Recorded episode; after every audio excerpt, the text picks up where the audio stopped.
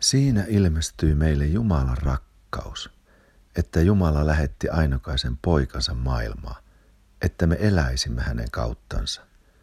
Siinä on rakkaus. Ei siinä, että me rakastimme Jumalaa, vaan siinä, että hän rakasti meitä ja lähetti poikansa meidän syntiemme sovitukseksi. Ja me olemme oppineet tuntemaan ja me uskomme sen rakkauden, mikä Jumalalla on meihin.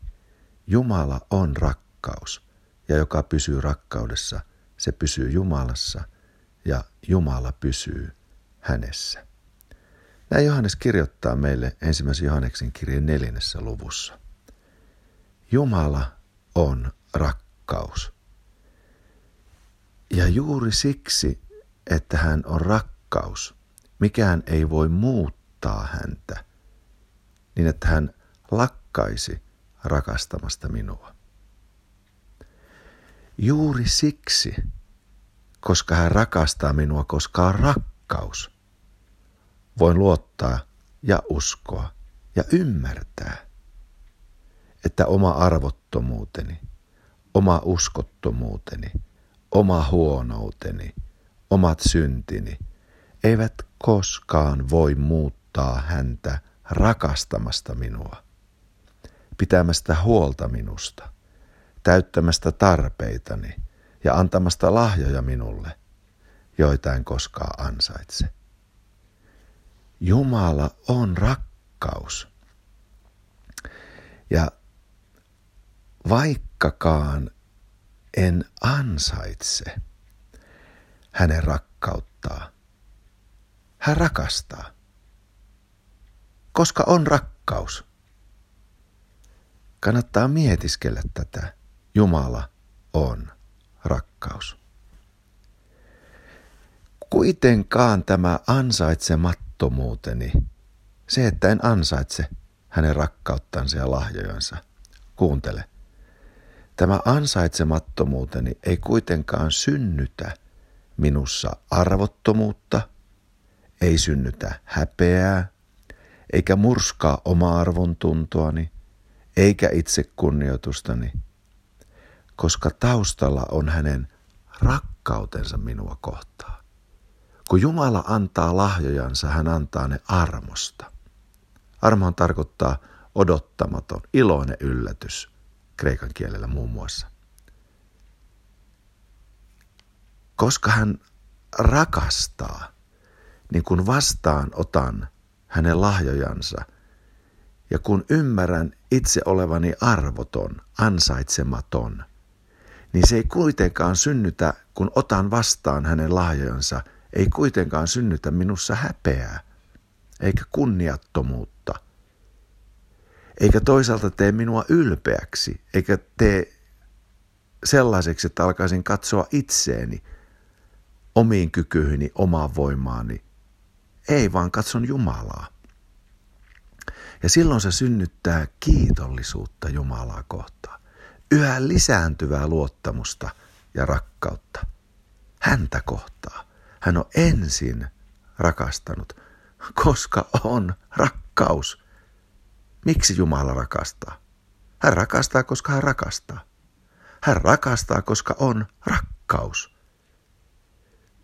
Tämä synnyttää uskoa Jumalaa. Me olemme oppineet tuntemaan ja me uskomme sen rakkauden, mikä Jumalalla on meihin. Roomalaiskirjan kahdeksannessa luvussa sanotaankin, niin ei nyt siis ole mitään kadotustuomiota niille, jotka Kristuksessa Jeesuksessa ovat. Sillä elämän hengen laki Kristuksessa Jeesuksessa on vapauttanut sinut synnin ja kuoleman laista. Ei mitään kadotustuomiota Kristuksessa. Englantilainen sanoo, ei mitään tuomiota Kristuksessa. Mitä siis tarkoittaa olla Kristuksessa. Tarkoittaa sitä, että Kristuksessa olevalta synti on pois otettu, kirous, tuomio, rangaistus, helvetti, kuolema pois otettu, sairaus pois otettu, Olla Kristuksessa tarkoittaa olla siunattu, voideltu, hengen ja armon saanut, vapaa, elävä, terve, kukoistava, ehjä, tuore, shalom siunattu, se on rikas sana tuo shalom, shalomin luojalta ja Jumalalta saanut. Rangaistus oli hänen päällänsä, että meillä shalom olisi. Olla Kristuksessa tarkoittaa olla levollinen, tyyni, sävyisä, tyydytetty, tyytyväinen. Ei puutu mitään, mitä tarvitaan elämään, mitä tarvitaan jumalisuuteen. Olla Kristuksessa. Kristuksen ulkopuolella, siellä on synnin ja Luciferin tuomio. Kristuksen ulkopuolella on helvetti ja kuolema ja kirous. Mutta näitä ei Kristuksessa olevalle enää ole olemassakaan. Ja tässä mielessä Kristuksessa oleva on niin kuin Kristus. Kristus meissä, kirkkauden toivo.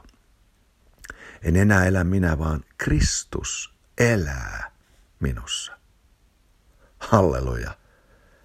Me uskomme sen rakkauden, mikä Jumalalla on meihin. Sela, siis pysähdy ja mietiskele tätä.